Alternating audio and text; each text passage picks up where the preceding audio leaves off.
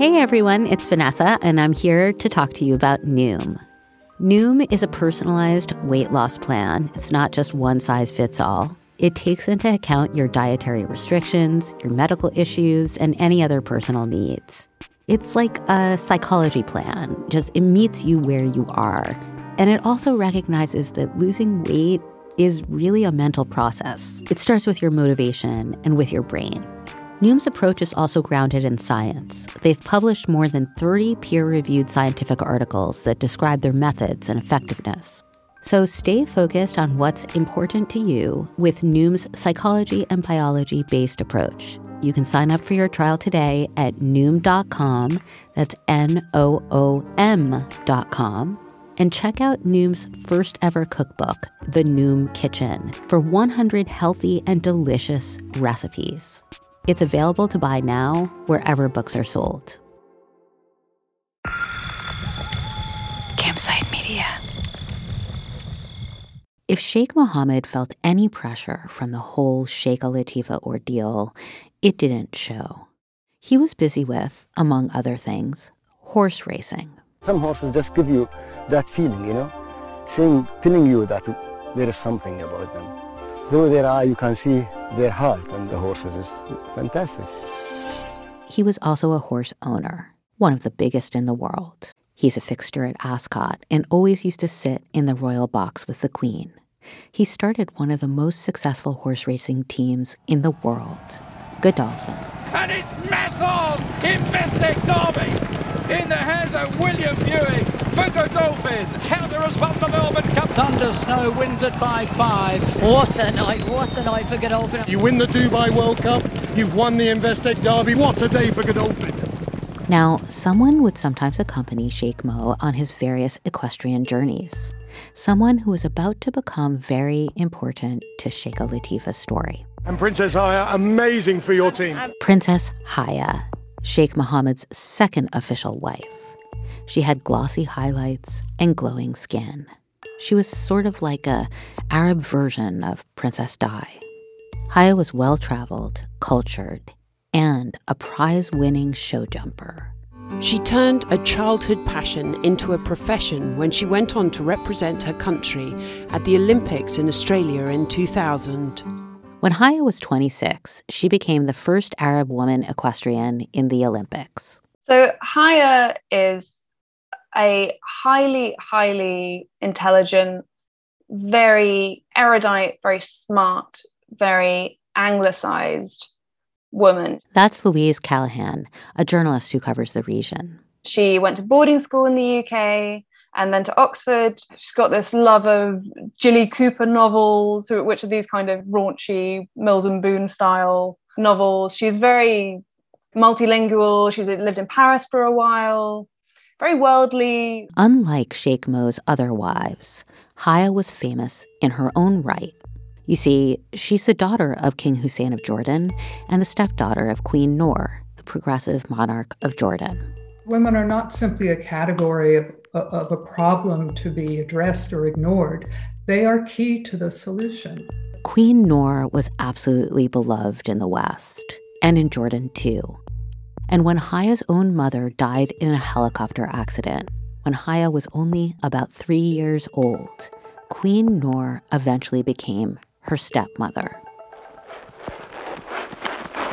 Haya's world as a child was about Queen Noor and about horse riding. When she was very young, her father gave her a foal who had also lost its mother. Being given that responsibility really brought me out of uh, out of my shell. She was the perfect symbol for Dubai's new, modernized image.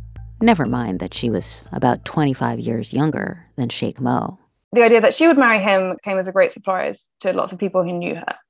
Mohammed, despite his love of horse racing and having lots of property in the UK, his whole outlook on life is very, very centered from Dubai. Her role, it appeared, was to be the face of the family. So she would appear wearing Western clothes at Ascot with him.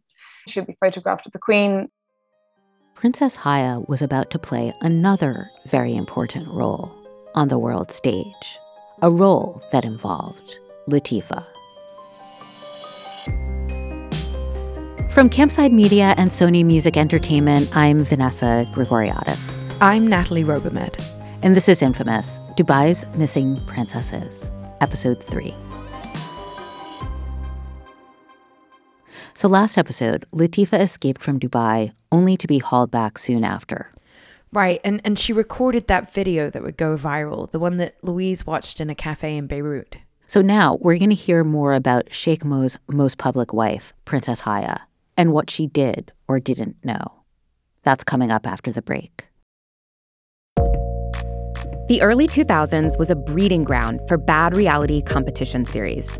From shows like Kid Nation, CBS's weird Lord of the Flies style social experiment that took 40 kids to live by themselves in a ghost town, to The Swan, where women spent months undergoing a physical transformation and then were made to compete in a beauty pageant. On each episode of Wondery's podcast, The Big Flop, comedians join host Misha Brown to chronicle one of the biggest pop culture fails of all time and try to answer the age old question who thought this was a good idea?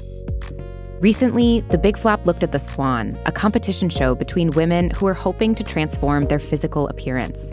The problem? The women were isolated for weeks, berated, operated on, and then were ranked by a panel of judges. It all led to trauma for the contestants and terrible reviews. Follow The Big Flop on the Wondery app or wherever you get your podcasts. You can listen early and ad-free by joining Wondery Plus.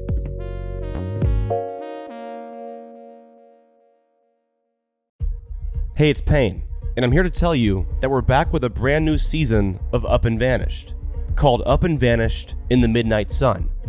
In this newest season of Up and Vanished, I'm investigating an unsolved missing persons case in Nome, Alaska, on the edge of the Arctic Circle.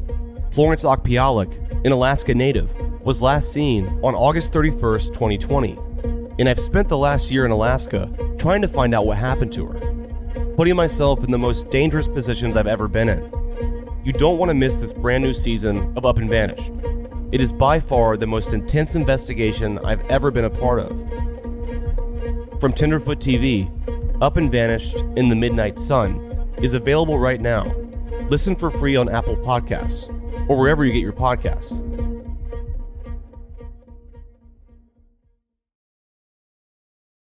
You're listening to Infamous from Campside Media. So, Haya told a court she only became aware of Latifa's disappearance when the rest of the world did in March 2018. Initially, she thought Sheikh Mohammed couldn't possibly be responsible for the forcible return of his daughter. Haya and Sheikh Mohammed had a son and a daughter of their own. He often doted on them, especially their daughter Jalila, who seemed to be Mohammed's favorite. Haya says she asked her husband about Latifa's video. She says he told her that Latifa was bipolar and unstable. Mental illness is even more stigmatized in the Arab world than in the West. So, dubbing Latifa as bipolar effectively painted her as persona non grata. Princess Haya says she felt sympathy for both Latifa and Sheikh Mohammed. But she was basically not involved until December 2018. Some viewers may find upsetting the mystery of the missing princess. This BBC documentary was a major news event. Latifa's story was not going away. Dubai's ruler was forced to publicly respond. This private family matter has caused significant upset and distress for all concerned, most of all, Sheikha Latifa. She and her family are looking forward to celebrating her birthday today in privacy and peace, and to building a happy and stable future for her. The very same day, a United Nations committee made another request that Dubai prove Latifa was alive. Princess Haya sprang into action. Haya called her friend, Mary Robinson, the former President of Ireland and the former UN High Commissioner for Human Rights. She asked me to come uh, to Dubai and help with a family dilemma. On December 15th, 2018, Mary Robinson says she went to one of Haya's residences for lunch. Mary sat down with Latifa and a couple others. An array of fruit plates and Evian bottles lay before them on a table. They looked at each other, warily, chatting. So at that point, there's been a lot of questions about whether Latifa's actually alive. There's a lot of people who have been desperately hoping for the, the UN in particular to arrange a proof of life from Latifa, get some kind of statement out for her. This lunch with Mary Robinson was supposed to assuage concerns, but the whole thing just looked off. Robinson was dressed for a stately lunch, a white collared shirt under a tailored peach jacket, pearl earrings. Latifa was dressed in a hoodie, zipped all the way up. What we get is this weird situation where Mary Robinson rocks up in Dubai, sits down, poses for a photo with Latifa, who, you know, looks like completely blank eyed and like there's nothing going on. And she looks scared, if anything, I think. Weeks after the lunch, Mary Robinson gave a public interview. She's troubled. Um, she made a video that she now regrets. I had lunch with her. She's a very likable young woman, but clearly troubled, clearly um, ne- needs the medical care that she's receiving. The lunch totally backfired. The result of this was that the whole issue with Latifa all of a sudden just got a lot more attention. Robinson is getting a lot of heat from different groups about those comments, including from the lawyer who is legally representing the princess, who says that Robinson is playing into the hands of Dubai. Princess Haya had to respond, and she did so on a top Irish radio station, RTE Radio 1. Can you tell me the, why you invited um, Mary Robinson to Dubai? What's been a, a, a terrible in the last few months for for myself, for my family. Um, is a situation that that's deeply private that we've been we've been faced with. I, this is why I called Mary. I called her specifically with a with a question because I'd seen a correspondence from the Special um, Procedures Branch of the UN High Commission for Human Rights well, when you say it is something that is deeply private, it was Princess Latifa who made it extremely public and consequently gave cause for much anxiety about her welfare. Yes, I understand that, and I hear what you're saying. It is a private family matter, um, and I don't want to go any more deeply in, into it for the protection of Latifa herself and to ensure that she's not used by anyone else. She's a vulnerable um, young woman. And that's what's important to me. And what's important to us as a family is to ensure that, that she's all right. Basically, Haya spouted the party line. Being asked for proof of life and being asked to prove that someone we love, that I love, is, is simply alive is absurd. Um, we've done our utmost to help and protect and support her through this period. It's unimaginable that this thing has gone so far from the truth. Haya made it clear that she'd acted of her own volition. I really wanted to get the right advice from Mary on how to move to, to, to move forward. And I wanted her to to give me that counsel. I did it as myself. Um, there was you know, no official party, there was no commission, there was no terms of reference. I made the call Anytime the interviewer pressed her on Latifa's disappearance and the BBC documentary's reporting, Haya said the same thing. I'm not here to go into into the details of what is a, a private family matter. She pushed Mohammed's narrative that Latifa's escape had been a kidnapping. Was there a, a, a ransom bid? I believe that that has been clearly communicated on a number of occasions. Yes, there was and she implicitly denied all of Latifa's allegations from her video. If I thought for a single second that any shred of this was true, I wouldn't put up with it or stand for it. But it wouldn't be long before Latifa's version emerged. That's after the break.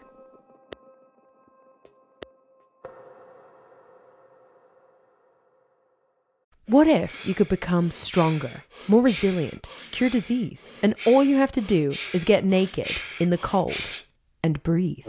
You get into ice water, and instead of like freaking out, you relax. It's called the Wim Hof Method, and Gwyneth Paltrow and Justin Bieber love it. I do the ice plunge because it's good for your body. But there's also a dark side. How many people have died doing the Wim Hof method? We can override even death. Listen on the podcast Infamous. That's Infamous, playing now. This is Infamous from Campside Media. As the Mary Robinson episode played out, Tina Jauhiainen looked on in horror. After Tina got out of jail in the UAE, she started working with others on a campaign they dubbed hashtag Free Latifa. But she hadn't been able to get back in touch with Latifa. In fact, no one had heard from her in months. Then, Tina was in Finland, sitting with her brother, when she got an odd message. I was obviously receiving a lot of random messages from people who were interested about this story or the campaign. But there was something different about this. There was a person wanting to deliver a message from Latifa to me. This was a total stranger.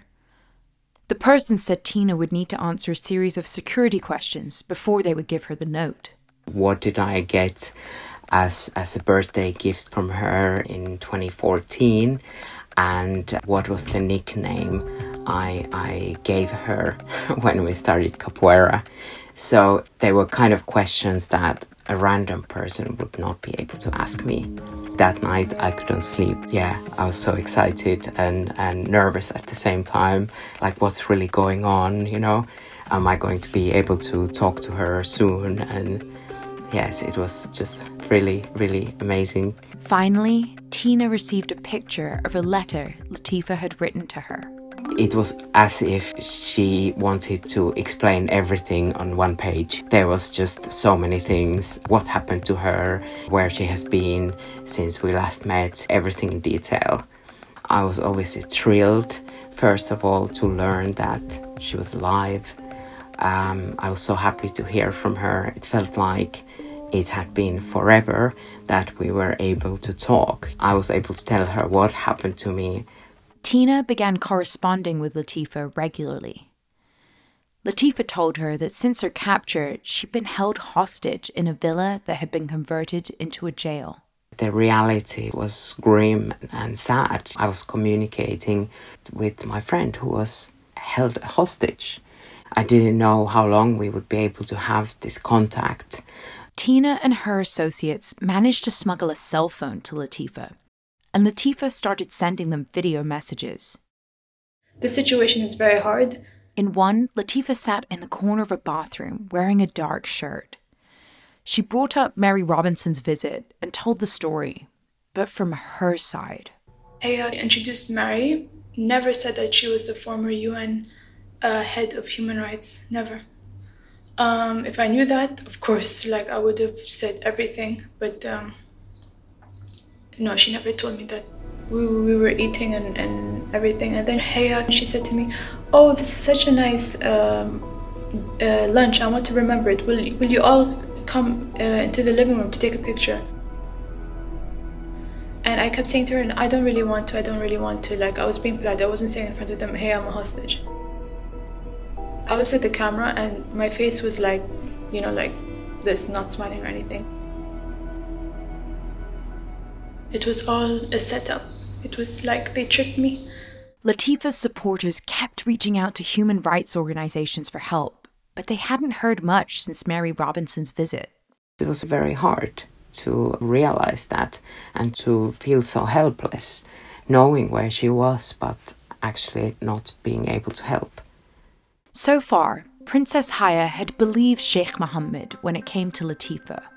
Observers thought Haya may have been either a knowing participant in the campaign against Latifa or a pawn.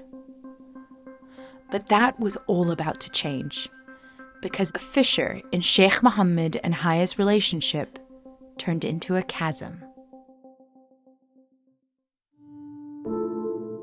At the end of December 2018, Sheikh Mohammed published a poem. It was called The Morality of a Knight. One of our producers, Rajiv, is going to read it. If my friend transgresses, I forgive once. But if he repeats the offense, I ensure his regret.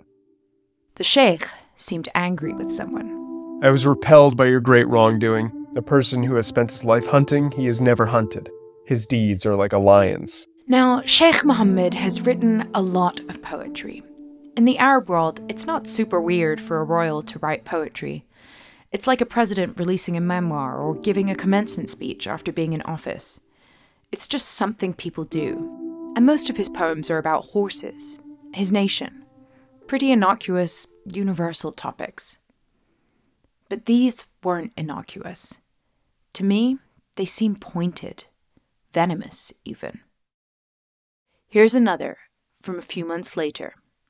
My spirit is cured of you, girl. When your face appears, no pleasure I feel. But Sheikh Mohammed seemed like he wasn't mad at Latifa or even Shamsa. These poems appear to have been directed at Haya, his beloved modern Jordanian wife. Why was he allegedly mad at Haya?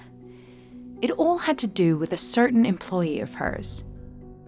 Remember how Latifa made friends with Tina, the capoeira instructor?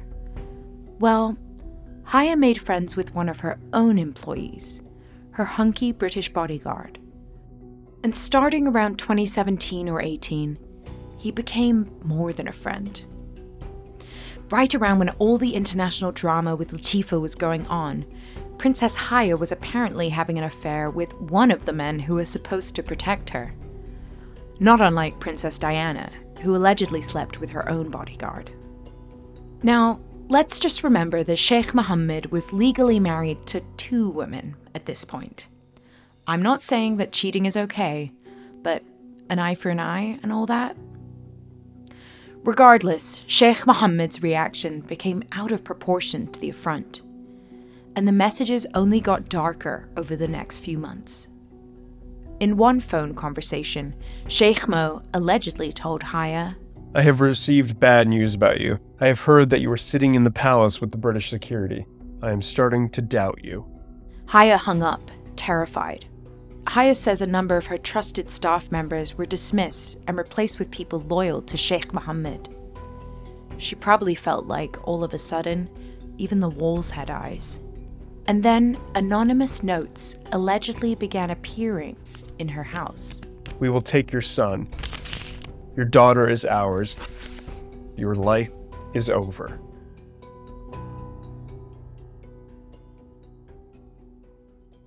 By the way, we sent a detailed list of questions to Sheikh Mohammed's attorney about everything you're hearing in this episode. He didn't return our request for comment. And that wasn't all. While their seven year old son Zayed was on a trip, Mohammed allegedly phoned Haya and said, He is a desert boy. In a few months, we will take him from you. You will see. According to Haya, Mohammed didn't try to hide his disdain for her in front of their kids either.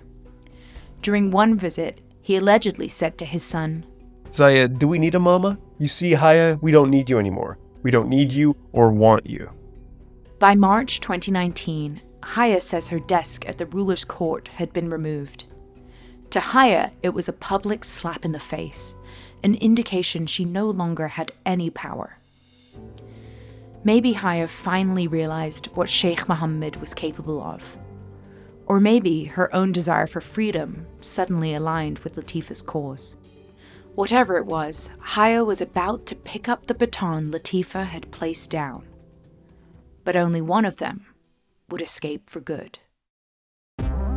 Next time, on Infamous. Princess Haya bint Al Hussein, the wife of the ruler of Dubai, has fled the United Arab Emirates. The ruler of Dubai, Sheikh Mohammed Al Maktoum, has been found by the High Court to have illegally hacked the mobile phones of those opposing him. There's five policemen outside and two policewomen. I can't even go outside to get any fresh air. It showed that the UAE had lied to the world Infamous is created and executive produced by Gabriel Sherman and me, Vanessa Grigoriadis. This episode was co hosted by Natalie Robehmed, who wrote it with Heather Schroering. Producing by Heather Schroering, Natalia Winkleman, Lily Houston Smith, and Grace Heerman. Princess Haya did not comment for this series. Shoshi Shmulevitz is our managing producer and editor, sound design by David Devereaux, recording by Ewan Lai Tremuan, and fact checking by Matt Giles. Voices by Rajiv Gola and Lily Houston Smith. Campside Media's executive producers are Josh Dean, Adam Hoff, Matt Shaer, and myself. Campside Media's operations team is Doug Slaywin, Ashley Warren, and Destiny Dingle. If you're enjoying Infamous, please rate and review the show. It helps us more than you know.